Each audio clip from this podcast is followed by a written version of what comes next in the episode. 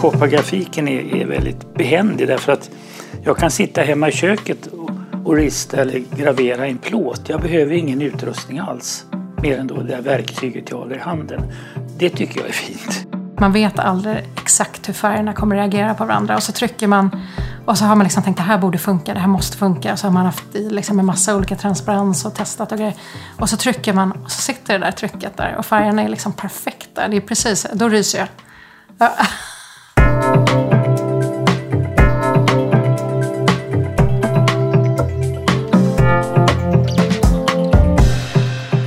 Hur arbetar konstnärer runt om i landet med grafik idag? Följ med oss på Grafikens hus när vi nu fortsätter vår poddserie där två konstnärer från olika generationer pratar om relationen till grafik, beröringspunkter och frågeställningar som ryms inom deras konstnärskap. Det här är Grafikens hus podcast och jag heter Anna Henriksson.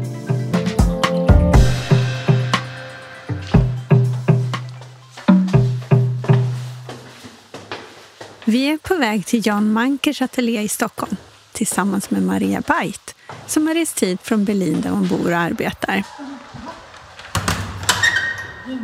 Hej, hej! Tack så mycket, Maria. Trevligt. I Marias konstnärskap återfinns teckningar, akvareller och monotypier som berättar om flickor och kvinnors erfarenheter socialt och politiskt kopplat till olika tidsåldrar. Hon återvänder ofta till former som hatten, ögat och handen och blandar uttrycket med lager av fantasy, science fiction och mytologi. Hennes fantasirika och storskaliga skulpturer i textil har skrintryckta mönster som omfamnar dem. Men är ni, är det en ateljéförening? Ja, det är en ateljéförening. Det här är ingen stor ateljé, jag har haft större här en gång i tiden, men i och med att jag flyttade till Nikon så bytte jag ner mig. Jag behövde inte så stort alltså. För ja. Där, jag jobbar ju i Nikon också. Ja, jag har sett ja. på ja. videos och såg jag ja, din ateljé där. Ja. Såg att du hade en stor grafikpress i ateljén också. Ja, ja, ja. Det har jag. Ja. Jan Manker jobbar även han med olika lager av berättelser i sitt konstnärskap. Dåtid, nutid och framtid sammanflätas i hans måleri och grafiska verk. Samma år som han gick ut Konsthögskolan, nittonhundrasextiofyra, blev han inköpt till Moderna museets samlingar. Han var dessutom en av dem som var med och startade Grafikens hus under nittiotalet. Idag bor han i Nykvarn, men har även en ateljé vid Nytorget i Stockholm. Och eh, kan jag berätta om huset om ni inte vet någonting om det? Det är ju rätt spännande. Alltså att du, det heter Malongen, va? Ja, just det. Det var på sextonhundratalet så kom en flamländare hit som hette Madeleine. Mm-hmm. Och startade en väveri, jag tror ett sidenväveri eller vad det var. Och byggde det här huset, en del av det i alla fall. Och då fick det i folkmund namnet Malongen. Och det har levt kvar alltså. Så att det här är alltså i exteriören i Stockholms äldsta industribyggnad. Vad kul att vara här. Jag har ju sett en, en hel del av dina bilder digitalt då. Och, och jag noterade att du, du är väldigt generös och att du har en blogg och så vidare, så att det var väldigt roligt att få, dels få se dina målningar och bilder från sextiotalet fram till idag. Och även att läsa idéer. Och även det här, den delen som, med visionärer som du hade, tyckte jag var spännande. Mm. Ja, mycket mycket, mycket mer än jag har, såklart. Du har arbetat mycket längre. Men också, eh, både liksom med bild och text tycker jag att du är väldigt generös. Ja, jag skriver en hel del där. Jag skulle kunna skriva mycket mer egentligen, men ja. Det får inte bli för tungläst heller, mm. utan... Men jag menar just det här att du delar med dig av mm, mm. dina tankar och, och så vidare. Och, till exempel de här mytologiska referenserna är ju något som jag känner igen mig också. Mm, mm, som jag jobbar mm, mycket med. Mm. Ja, de och, finns där. Ja, och även det här uh, att man plockar från olika tidsåldrar. Mm, mm. Och, och jag tänker att i dina bilder så, så ser man referenserna också.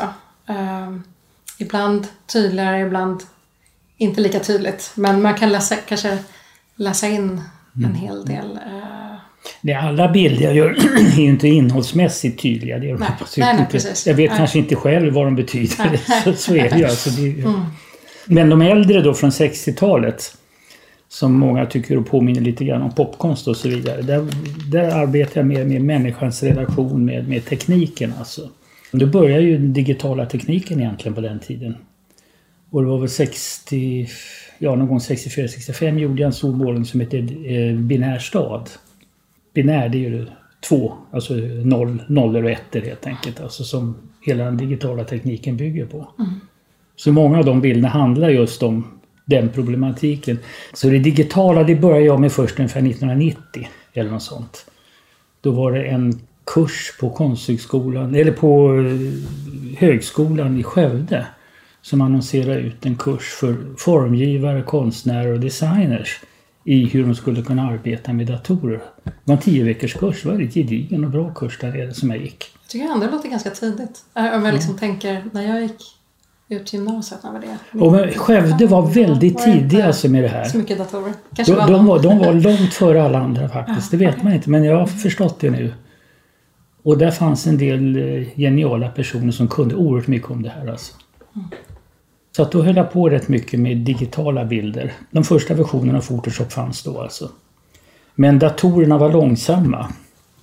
Så att man skulle göra någonting då, så hade man, höll man på att göra en bild och sen vill man ändra någonting.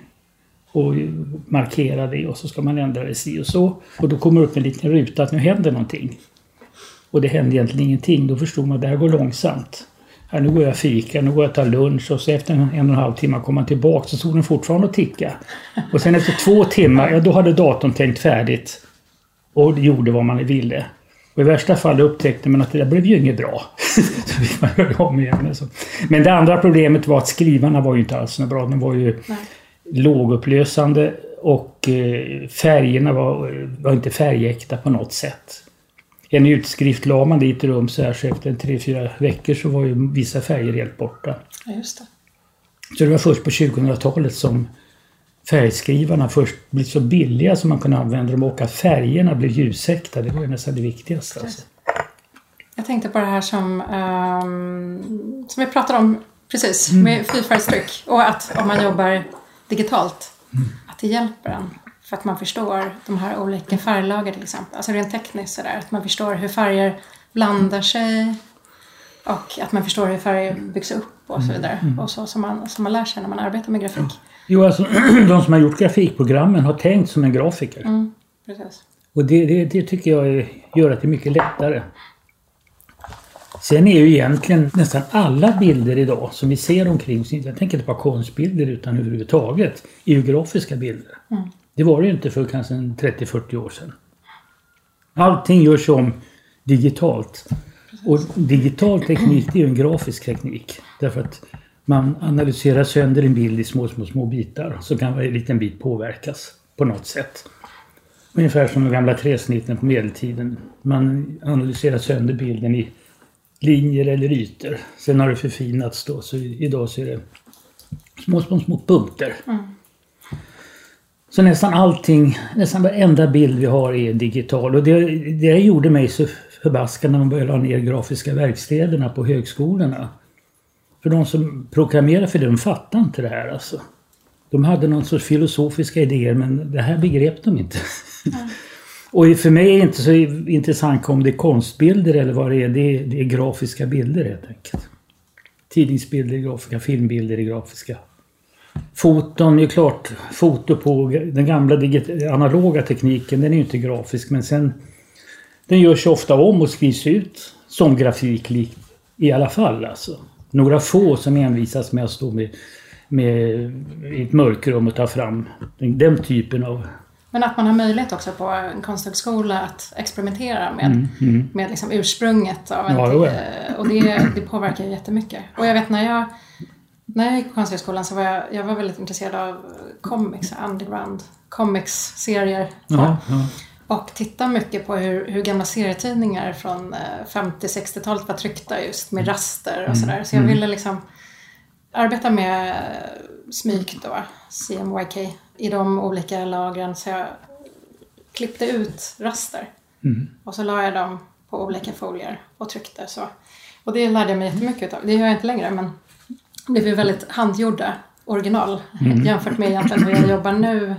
Det var mer slumpen då. Jag visste inte exakt vilken vinkel jag skulle lägga de här rastrarna för att, för att få. Men jag prövade mig fram lite grann. Mm. Så, så jag jobbade ganska länge. Så, ja, det, det var ett bra sätt att lära sig hur färger fungerar ja. också. Nej, så, menar, tidigare jobbar man ju så inom tryckeriet. Man mm. Det var ju layoutare som satt och klippte och klistrade egentligen.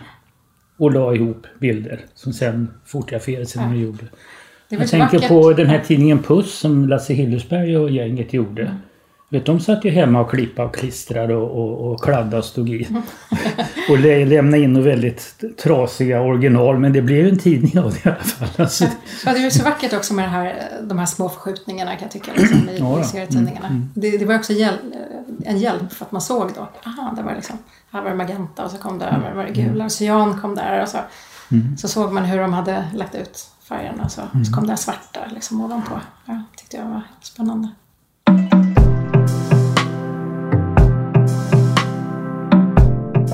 I en liten ateljé måste man kunna flytta saker och ting. Så det har jag insett. Jag har till och med ordnat ljud på den här. Ja, det här är två bilder som är helt digitala. Och där jag har faktiskt en tanke bakom. Det är inte alla bilder man har en tanke bakom. Men i det här fallet så har jag gjort lite förarbete, lite undersökningar och planerat. Ibland gör man ju bilder där bara kommer en idé. Pang sådär liksom. Och man vet inte var den kommer ifrån. Det här var ett uppdrag jag fick från en förening eller en orden i, som heter Par Bricole, som startade på sjuttonhundratalet, bland annat av Bellman. De har Bellmanhuset uppe på Söder här. Och de ville ha något grafiskt blad som hade med det där huset och Bellman att göra, som de skulle kunna sälja till sina medlemmar och tjäna pengar på. Så jag gjorde det här och fick en liten summa för det och så sålde de för mycket mer naturligtvis. Och det var ju bra. Och det här är fönstret inifrån Bellmanhuset. Han har suttit vid det här fönstret och tittat ut över Stockholm. Idag så ser det inte ut så här utan då utanför en brandvägg. Men den brandväggen fanns inte då utan då såg han Stockholm på sjuttonhundratalet. Och hur ska jag skildra Stockholm på sjuttonhundratalet? Ja, det är inte så lätt, men då hittade jag en stor målning som Elias Martin gjorde på sjuttonhundratalet. Han satt ungefär här och där var utsikten mot Stockholm så... Och så kom jag underför med den fanns på Stadshuset. Så då knallade jag dit, fotograferade den. Och la in den här bakom. Och så det lilla Bellmanhuset då, som ligger på, här på Söder. Det la jag in där, så det är med här också. Så de fick med det så att de skulle kunna sälja mm. det där grafiska bladet lite bättre till sina medlemmar. Och här är Bellman, eller? Nej. Det kanske är Bellman är där, jag vet inte. Det står med ett glas där. Ja. Men det här, så här såg fönstret ut och mm. de där två... Glasflaskorna stod där, det var väldigt stiligt alltså. Mm. Så det är ett foto. Och sen de här figurerna. Det är små akvareller, små akvarellpenseldrag som jag gjort. Som jag skannat av och lagt in i bilden. Och det är som jag betraktar då som små, små sällsynta fåglar som kommer flygande. Jag kan tänka mig att Bellman satt där och fick idéer. Och idéer kommer ungefär som en rara avis eller sällsynt fågel. Plötsligt bara finns den och så mm. försvinner den igen. Alltså. Så det där är små sällsynta fåglar, sällsynta idéer som kommer farandes till Bellman helt enkelt. Och den första som myntade ordet sällsynt fågel, det var en som heter Perthus på ungefär, han led för tvåtusen år sedan. Han skrev en bok där han just beskrev hur de här geniala idéerna kommer som en sällsynt fågel och sen försvinner. Jag tycker det är lite spännande just det med sällsynt fågel. Schräge Vögel. Ja, visst. Ja, visst. För att eh, det finns en, en plats i, utanför Wien som heter Maria Gugging. Jag vet inte mm. om du känner till den. Nej. Det är eh, Haus der Kunst där så är det fler för detta patienter eller som är patienter mm. på det här mentalsjukhuset som mm. arbetar. Mm. Och eh, liksom det som kallas för säga, outsiderkonst eller eh, ja. Mm. De har en ateljé och så många av dem som arbetar där har uh, blivit väldigt världskända. Ja, fantastiska mm. målningar. Det finns ett museum där också. Mm. Och uh, jag var på en utställning som heter just Schräge Vögel. Mm. Udda fåglar. Jag bara kopplar det till det nu. ja, jo, det är... Ordet, begreppet sällsynt fågel har använts av många mm. framåt. Jag vet inte om Perseus var den första som använde det, men det finns i alla fall en av hans böcker. Mm. Ja, det där är också en sån här bild som jag har gjort i sorts tema. Det har att göra med kriget och i, i Syrien där. Och det här är Palmyra. Den här ökenstaden som blev delvis förstörd under kriget. Och den där ökenstaden, det är som det såg ut på sjuttonhundratalet. Ja, är att, det koppar, ett gammalt kopparstäck? Ja, som... det, är ett, det fanns en, en engelsk... arkeolog som var där på sjuttonhundratalet och mätte upp det området. Det var ett enormt område alltså. Och när han kom hem till England så lät han göra kopparstick på det där på sina teckningar och sånt. Och det finns då i en väldigt stor och stilig volym som man kan hitta på K B bland annat. Och man kan få titta på det. Man får inte låna hem det. Man får sitta där med vantar på fingrarna och titta ja, på det här. Ja, fantastiska ja. Gamla kopparstick. Ja. Så där var jag då fotograferade av dem och mm. har lagt in sådana där i. Och så är det då en bomb och det här är då en port. Jag kallar den här för hoppets port. Att det ändå någonstans skulle kanske lösa sig där. Det har inte gjort ännu men... Mm. Jag såg det i flera bilder. Just det här med återkommande temat med, mm. med den här arkitekturen. Och, mm. men även med no, någon slags katastrof då. Mm. Eller, mm. Man kände att någonting kommer hända. Mm. Och sen mm. någon form av uh, mänsklig närvaro. Eller djur. Eller fantasidjur. Mm. Uh, som bestiarium nästan. Eller, jag vet inte om du håller med mig. Men att det här draget av fantasy. Som jag känner igen mig, som jag är väldigt intresserad av kan, mm. när jag tittar på dina bilder. Just för, för att du har de här mytologiska referenserna ja, och sagor. Men ja. Även den här parallella verkligheten, att, att det liksom kommenterar verkligheten. Mm. Mm. Och den verklighet som vi lever i. Mm. Och att liksom peka både framåt och bakåt i tiden på något mm. sätt. Och den här mörka undertonen. Jag vill ju ja. göra bilder som dels är vackra. Alltså. Jag gillar att bilder är vackra. Och jag tycker nog de här är rätt vackra ändå trots allt. Alltså. Men samtidigt ska det finnas något hotfullt. Någonting annat som ligger och grodar. Alltså, som kan vara lite obehagligt. Det gör också att jag har haft svårt att sälja mina bilder. Därför att den där, den där mörka tonen lyser igenom. Och många vill inte ha sånt på sina väggar. Alltså. Jag har fått även lite protester när de köps in offentligt. Och att det har blivit protester mot dem och sådana saker. Alltså. Trots att det inte är så farliga grejer på något Nej. Sätt. Alltså.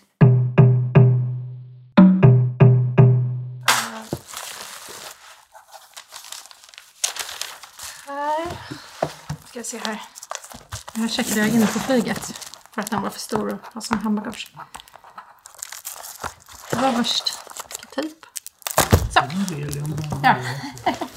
Ja, just det. Jag tog med en bok också.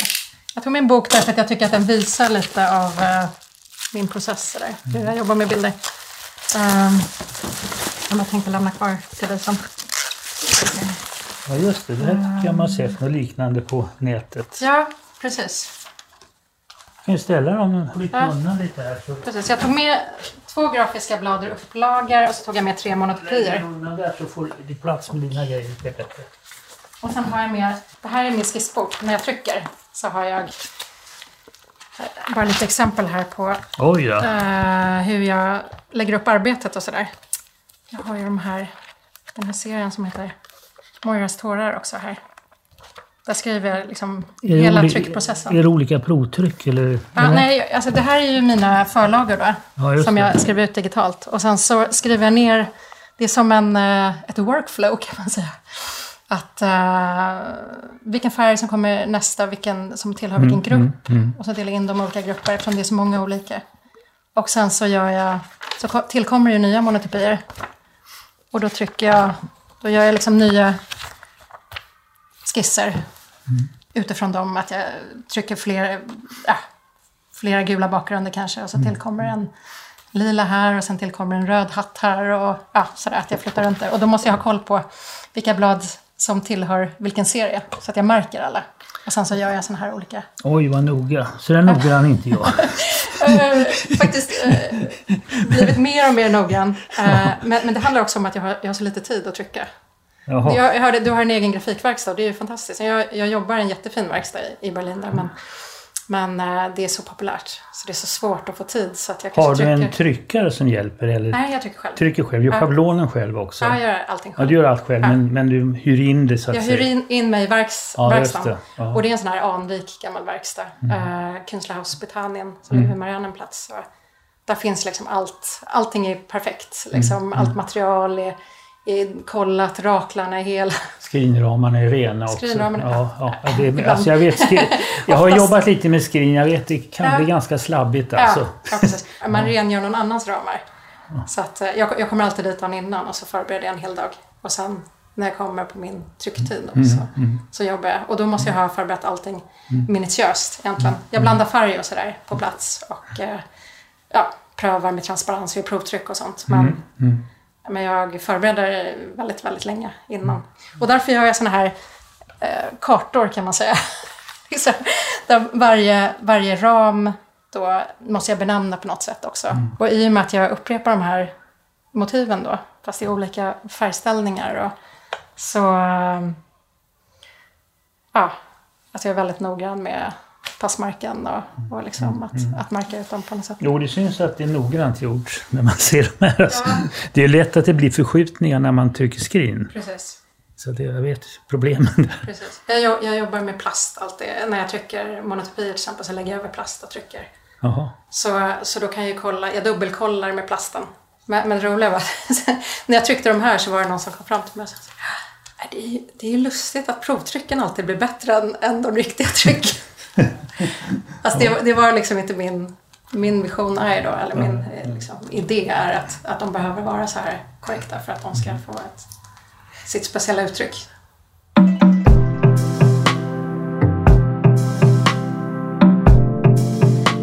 Jag jobbar ju med de här mytologiska referenserna, ofta kvinnliga karaktärer då, som, som blir som ett slags eh, bollplank eller referenser. Och jag tycker det är intressant att man också som betraktare, man får en ingång i verken. Och sen eh, är det ju många fler lager av betydelser och sådär som jag arbetar med i de här karaktärerna.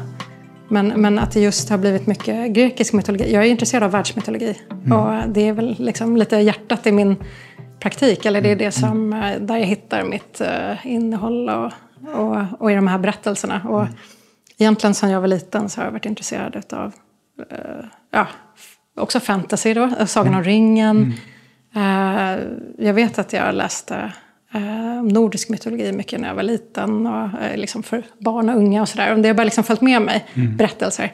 Så att det, det har kommit mycket inspiration just ur litteratur och sådär. Och det Det har kommit tillbaka igen väldigt starkt så. Men, men just den grekiska mytologin håller jag på att fördjupa mig nu. Mm-hmm. Alltså jag, också därför att jag har jobbat med en del karaktärer ur den grekiska mytologin. Och, och det här är liksom också ett sätt för mig att mer sätta mina verken kontext. Mm. Och att förstå den. Och ju mer jag läser om den. Jag, jag läser väldigt mycket sån här återberättelser nu om den grekiska mytologin. Med mer liksom en feministisk lins kan man säga. Mm-hmm. Um, som sätter sitt fokus på de här kvinnliga karaktärerna som egentligen eh, tystades lite grann under en lång period. Därför att om man går tillbaka till originalen, Homeros eller eh, Euripides, eller, eh, så beskriver de kvinnor. På att de kommer fram ganska tydligt i deras Jaha. texter. Och sen försvinner lite deras röster sådär, och de mm. hamnar liksom i bakgrunden. Det, det är sånt som jag intresserar mig för nu och som mm. jag hämtar material ur. Och sen blir det också en kombination av saker som händer i samtiden och som händer mig och som påverkar på olika sätt. Och det här som du sa också, det här med att, att du för in eh, det här mörka i eller mm. någonting som oroar sig där. Det har jag också alltid haft i mina, min bildvärld. Mm. Och jag tror att ibland kan det vara så att man inte upptäcker det först, men att jag har liksom element som kan göra ont. Eller som stör, eller ibland är det en handgranat, ibland är det kanske ett spetsigt objekt. I det här fallet så är det ju också sånt som man, man kan ju tolka det på olika sätt, och det tycker jag är bra. För att jag vill inte att berätta så här exakt är det. Men, men jag tänkte nog mycket på det här med Nyx. Det här är Nyx ett och Nyx två. Nyx var ju nattens gudinna i den grekiska mytologin. Hon fick ju väldigt många barn i mytologin. Bland annat eh, skam, död, drömmen, Kirna som var de här eh, blodtörstiga gudinnorna. Och det var väldigt mycket mörker i liksom, hennes historia. Och den här bilden som eh, heter Nyx ett här, så ser man ju en, eh, någon slags kon här. På en, först är det en mönstrad bakgrund med violett och blått som är tonat. Och sen så är den här svarta gestalten då, eller karaktären, som har ett mönster av lack. Så det är lacken ser man inte. Om man tittar så här ser man inte lacken. Men om man vänder på den mot ljuset så ser man att det är ett mönster. Och sen så kommer en kropp som... Det är som en torso på något sätt. En kvinnotorso kanske. Men du sa ju bomber också. Det kan ju vara bomber. Eller det kan vara... Som har liksom en slags... Eh, någonting som är snurrat runt kroppen. Ja, det ser ju ut som en handgranat lite grann. Ja. Kroppen här alltså. Precis, och det är ju intressant att säga det. För just handgranaten... En viss typ av handgranat i alla fall. Precis, mm. precis. Också det är just kroppen som ett vapen. Eller att, mm. ett vapen som används också mot kroppen. Och så är någonting som jag jobbar ganska mycket med. Och vapen mot kvinnokroppen till exempel. Både rent fysiskt och även eh, liksom politiska beslut och så vidare. Sånt som kommer in. Och sen den här, de här benen eller... Man vet inte om det händer eller ben eller sådär. För att jag vill inte jobba med någon slags naturalistisk kropp. Utan det är ju mer som en metafor för en kropp. Och kanske mer som ett inre tillstånd som, mm. som jag vill gestalta. Så. Det är festligt att du använder av mönster så mycket. I skulpturer mm. och i bilder. Mm. Jag har ju också varit fascinerad av mönster. Alltså. Väldigt mycket egentligen. Det finns ju en fantastisk mönstertradition. Allt ifrån moriska, arabiska mönster. Och även mönster som västerlandet har gjort. Jag vet inte om ni känner till det. Victor Penrose heter han väl. En, en engelsk matematiker och fysiker. Mm. Det låter bekant. Ja, som se. gjorde någonting som man kallas för Penrose-mönstret. Uh-huh. Det är två romber. Ja, du kan se det lite grann där. Fast det är en eh, tavla jag gjorde till en utställning för några år sedan. Och den handlar egentligen om tidens begrepp och hur svårt det är att tyda vad tid är för någonting. Fast, du ser det en liten bredare romb och en lite smalare romb. Mm. Men med mm. samma sida. Just det. Och det märkliga är att det, de där konstrueras ifrån en femhörning. En femhörning kan ju inte täcka en hel yta utan då blir det mellanrum. Va? Men med de där två romberna kunde man täcka en hel yta. Mm. Och märkligt att ingen före honom tydligen har kommit på det här. Trots att det har gjorts mönster i tusentals år. Så jag gjorde då några bilder med det här. Men sen tänkte jag att herregud, jag kan inte hålla på att göra Penrose-mönster. Det är hans idé. Även om han är fysiker eller något helt annat. Men då började jag istället att använda det som skelett. Aha. Så jag ritade in en liten form i den breda romben och en liten form i den smala romben. Och så kunde jag bygga upp ett helt nytt mönster alltså på det viset. Alltså, Penrose-mönstret var så att säga skelettet. Så du jobbade med rapporter då? Ja, ja, jo, ja, visst. Så man kan tänka att i, i den där breda romben så var det ett, en liten form och så i den smala romben en annan form. Men de möttes i alla fall så jag kunde kombinera det här i oändliga. Jag blev också lite rädd därför att när man gör ett mönster så gör man ju en enkel form och så multiplicerar man den, förflyttar den, vrider och vänder och så i. Och så blir det något fantastiskt. Men samtidigt fick jag en känsla av att mönstret tog över. Det var inte jag längre som gjorde det här. Det var som en A I som satt och, och skapade en ny bild som jag inte alls... Ja, jag kunde inte styra det helt enkelt. Mönstret hade sin egen logik som inte jag hade tänkt mig. Men fortfarande är jag väldigt fascinerad av mönster alltså. För det finns någonting, någonting oändligt, någonting, ja, någonting mycket märkligt i det egentligen. Framförallt mönster där man inte riktigt ser rapporteringen heller allt för tydligt. Alltså, utan där man faktiskt, ja, det är ett flöde på något vis. Jag, jag har nog, har jag jobbat med rapportering någon gång? Jag måste tänka efter. Nej, Nej. jag tror inte det. Men mer att jag, jo det har jag faktiskt gjort. Det har jag gjort för jag har tryckt ett golv till exempel. Ja, äh, en gång. Då en måste tillfällig. man nästan ha lite rapportering. Ja, precis. Och, och där tyckte jag... Nej, jag vill inte jobba med rapportering, tänkte jag. men, men det är klart att eh, man måste ju upprepa så att, eh, mm. i golvet. Och, och i vissa tillfällen måste man upp, upprepa. Men eh, jag har ju jobbat jättemycket med mönster och länge. Men det är också... Jag är väldigt inspirerad av mönster från för, förhistorisk tid, till mm. exempel. Mm. Jag upptäckte en, den här arkeologen som heter Maria Gimbutas. Jag vet inte om du känner till henne. Nej. Hon eh, skrev en bok som heter The Language of the Goddess. Och eh, kombinerade på något sätt tankar om eh, arkeologi och mytologi och religion och sådär. Det var inte alltid så populärt. Mm, mm. Utan hon hade liksom teorier som hon blev ganska kritiserad för. Men även eh, väldigt eh, många som var väldigt intresserade av det här. Mm. Och då i det här Language of the Goddess så beskriver hon hur hon dechiffrerar egentligen som ett slags språk utifrån mönster som hon ser på små figuriner och keramik mm. i något som man kallar för The Old Europe. Så att uh, ur de här utgrävningarna då så, så ser hon återkommande mönster. Ja, meanderformer, zigzagformer, mm. det är olika. Sånt som kanske bara har uh, läst in tidigare som dekorationer. Men hon ser att, att det, här är, det här är ett språk. Det, det här, de här vill säga någonting med de här skulpturerna. Och, och det var väldigt inspirerande för mig. Um, Nej, men mönster har varit viktigt i konsthistorien. Mm. I den islamska kulturen så är ju inte figurer tillåtna egentligen. Mm. Däremot hur mycket mönster som helst. Alltså. Jag, jag tycker också mönster är som ett, fingeravtryck på något sätt. Det, blir, mm. det besjälar. Mm. Så. Mönstren blir en identitet. Mm. En identitetsskapande mm. på något sätt.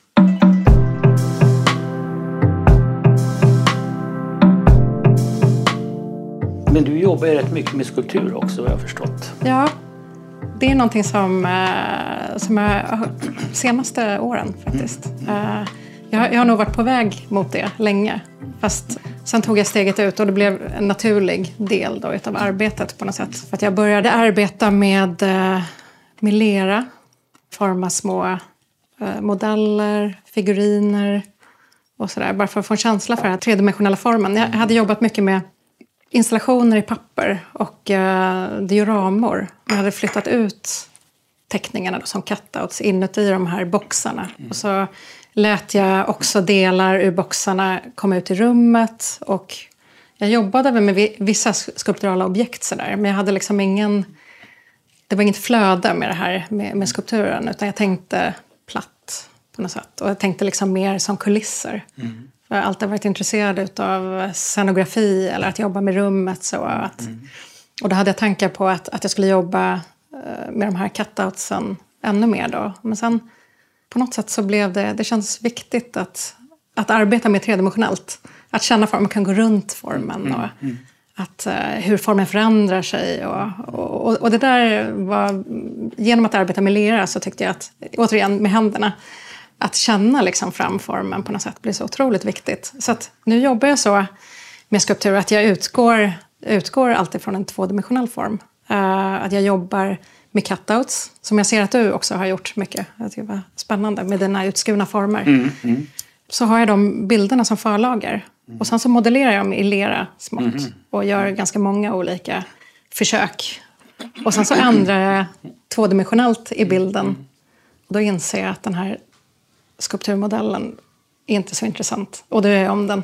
Alltså det är ganska många olika fram och tillbaka mellan det tvådimensionella och det tredimensionella. Mm. Och sen innan jag uh, går upp i format, då har jag formen, då sitter den. Och då jobbar jag liksom med de här olika elementen var för sig. Och så skissar jag mycket digitalt. Och prövar med, fram med färger och prövar fram med mönster och sådär. Mm. Så att det Ja, digitala och analoga, att gå fram och tillbaka på något sätt. Mm, mm. Uh. Det här med utsågare, men det är någonting som vi har gemensamt. Ja. Nämligen att vi har arbetat med utsågare bilder. Ja, just det. Inte med fyrkantiga bilder. Och det började väl för mig redan på sextiotalet lite grann. Och det blev ganska tydligt sen på sjuttiotalet i grafiken. Där väldigt mycket av mina grafiska plan består av utsågare, kopparbitar eller något sånt som jag kan kombinera ihop. Och de ligger och flyter omkring i rymden på något vis. Det, det tycker jag är väldigt spännande. Ja, jag har sett det mycket i dina bilder. Jag tycker det var väldigt fint. Jag såg också, eh, dels har jag ju sett de här formerna i dina grafiska blad. Mm. Och de som, det är högtryck och det är, digitalt tryck. Det är lite blandat. Så det. Ja, just det. Det kan, jag, jag har ju jobbat rätt mycket digitalt. Mm. Men sen har jag också börjat jobba, jag tryck, trycker sen på koppartryckspapper en digital, vad kan vi kalla för bakgrunden. Och sen kan jag trycka djuptryck på den. Just det. Men då måste jag se till att färgen tål fukt. Därför att koppargrafik så måste man ha ett blött papper eller fuktigt papper. Alltså. Och det är inte all färg som tål det där. Så jag har fått experimentera lite. Men det har gjort rätt mycket sådana bilder där jag kombinerar mm. djuptryck med digitala utskrifter. Ja, just det. Och det är så spännande. För jag, när jag tittar på dina, just de bilderna som har den kombinationen av mm. digitalt tryck och högtryck. Och när du um, pratar om just uh, hur du... Visst var att skrivarna kunde inte... De tålde ju inte de här att blöttas upp. De Nej. Färgerna löstes upp Nej. Och så vidare. Nej. Men även um, innehållsmässigt i bilderna.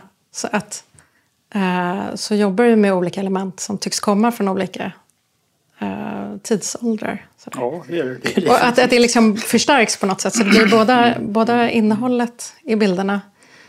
De här referenserna till mytologi till exempel och arkitektur och, och så vidare. Och sen de här mer samtida delarna. Ja, jag tycker det var spännande för att det förstärks liksom genom tekniken också på något sätt. Jag har ju inte velat lämna djuptrycket för det tycker jag är väldigt spännande. Alltså mm. koppargrafik eller annan djup, djuptryck. Och där kan man ju också påverka väldigt mycket i trycket. Och det, det finns en sorts, vad ska vi säga, en, en visuell kvalitet i det som är svårt att ersätta med någon annan teknik. Eh, digitalt utskrift, det kan ju se ut som en serigrafi eller en, eller en litografi eller någonting annat. Men ett djuptryck är väldigt svårt att hitta den, det uttrycket i något annat material. Alltså det, det fascinerar mig fortfarande. Därför jag vill, trots att jag gör digitalt så vill jag få med lite uttryck i bilden. Alltså. Jag tycker det är väldigt spännande att, att kunna blanda olika tekniker. Mm, ja, det... och, och jag, jag tänker liksom också att jag vill väldigt gärna arbeta med fler grafiska tekniker. Nu har det blivit att jag screentryck, det sitter liksom i kroppen på något sätt. Jag arbetar med det så lätt.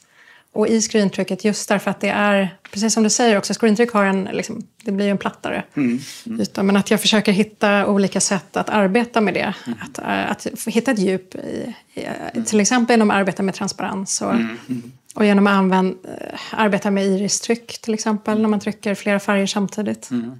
Och det är också ett sätt eh, för att spara tid. Kan det vara, eh, jag, jag trycker på olika sätt. Men, men vi pratade om det förut. Att man har, eh, när jag arbetar så har jag lite tid i verkstaden. Och eh, jag måste liksom planera arbetet så att om jag vill ha en toning. Då eh, ska jag trycka liksom två olika ramar. Eller ska jag trycka i samma ram. Och så har jag börjat jobba med iristryck som ett sätt för att spara tid. Och som har blivit också ett mm. sätt som jag tycker passar väldigt bra. I mitt sätt att jobba. Mm. För där kommer jag också in. Det går ju inte att få ett iristryck som är som en utskrift. Det är ju inte heller ambitionen. Utan ambitionen är ju att det, att det ska förändra sig och, och vara levande. Sådär. Men det är klart när man trycker en upplaga så behöver man ju ha... Bladen behöver ju... De får inte avvika för mycket från varandra. Men ändå, och just det här med transparens och med lack och med olika sätt. Men, men jag skulle så gärna... Koppargrafik tycker jag är fantastiskt. Och, och litografi, stenlitografi till exempel är ju... Det, det är sådana kvaliteter i, i trycken som är svårt att få fram på något annat sätt. Stenlitografi är inte många som sysslar med idag. Nej. Det finns ju några verkstäder i Sverige som... Ja. Det finns ju K K V, va? Jag vet ja, där det finns det nog. Sen hur många som jobbar med det där vet jag inte mm. riktigt.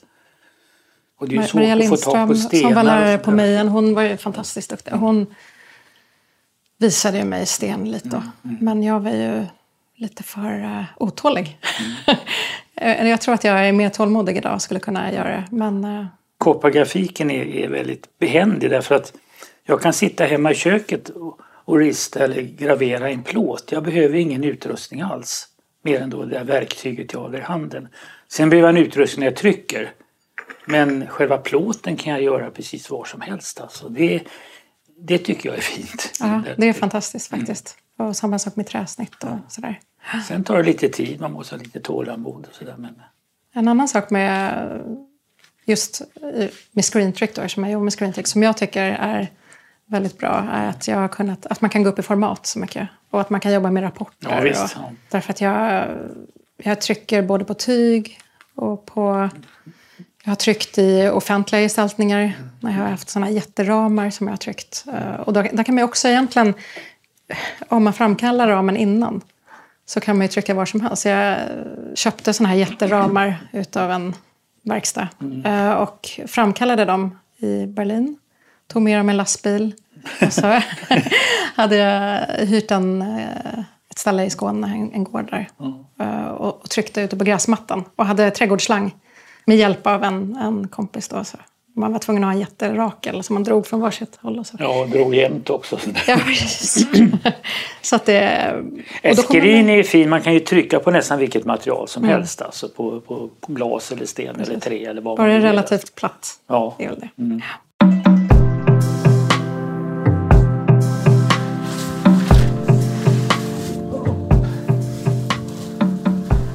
Det här är då en kombination utav, utav digitala utskrift och djuptryck. Det här är bara ett djuptryck alltså. Mm. Just det. Ja, vad fina de var.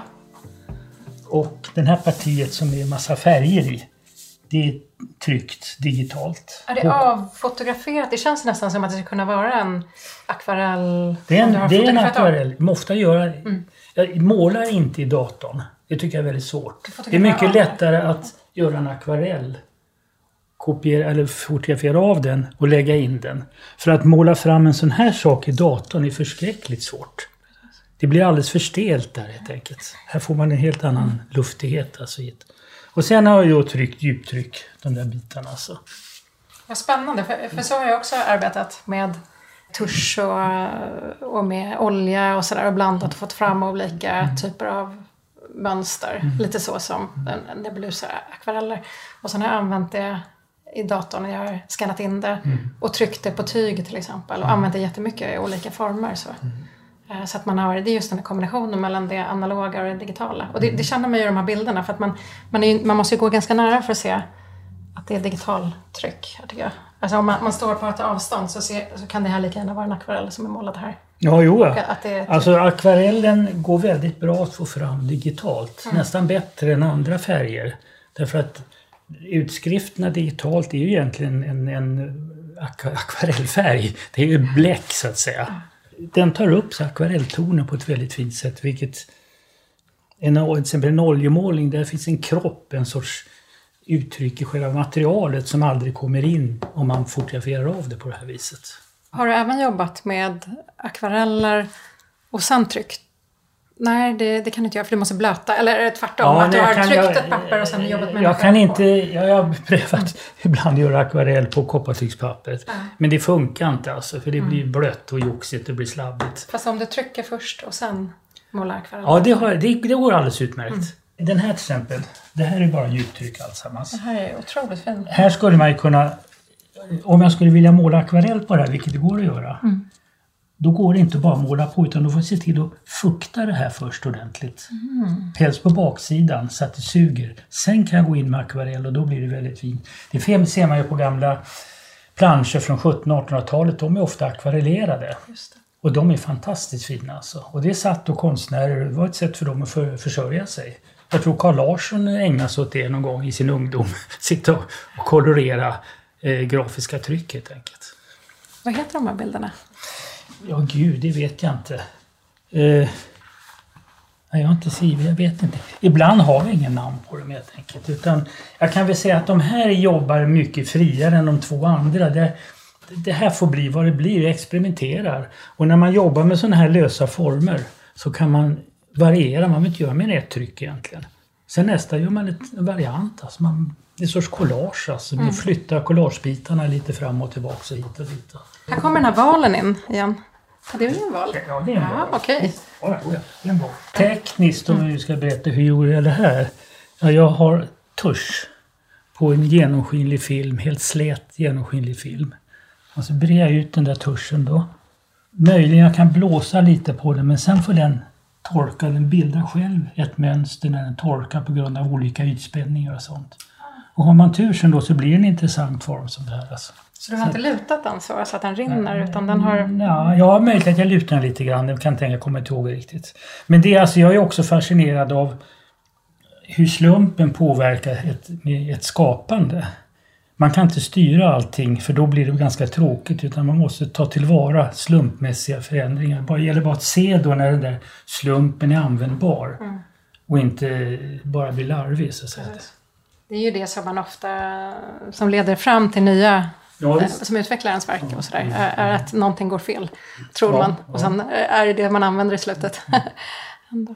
Sen har jag då sågat ut den här. Sen är den då ja, den här är då överförd på en fotopolymerplåt. Mm.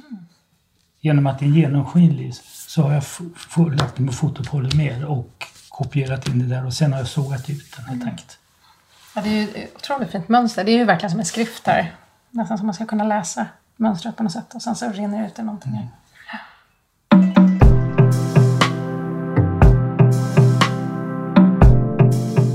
Ja, trevligt att du kom hit. Jag får tacka för det för här mötte jag ett nytt konstnärskap. Jag måste faktiskt erkänna att jag känner inte till dig tidigare. Men i och med att det här skulle komma till stånd så gick jag in på din hemsida och blev väldigt intresserad av bilderna därför att det finns många gemensamma egenskaper i våra bilder. Och det är alltid trevligt att träffa ett nytt konstnärskap, dels genom bilder men också som person. Så jag hoppas att vi kan hålla kontakt framöver på något sätt. Absolut. Jag tackar så jättemycket också för eh, att jag fick komma hit till din jättefina ateljé här. Och eh, alla bilder du har visat. Och att man att se dem på riktigt sådär blir ju en helt annan känsla än att se digitalt såklart. och eh, hur du berättar, både om innehåll och, och, och teknik och hur du jobbar och så här, är jättespännande och väldigt fint att få träffa dig i person. Mm. jag, jag känner till lite grann eh, om dig innan, mm. men, eh, men i och med att vi skulle ha det här samtalet så har jag ju tittat väldigt mycket på dina bilder och jag tycker det var så spännande att se de här beröringspunkterna som fanns, mm. så att jag blev väldigt glad för det.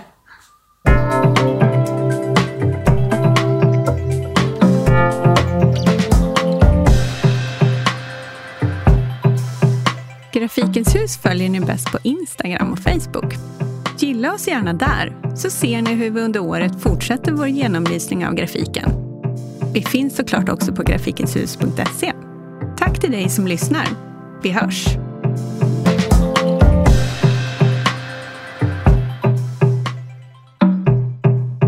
Det här programmet görs på Beppo. Beppo. Beppo. Beppo punkt se.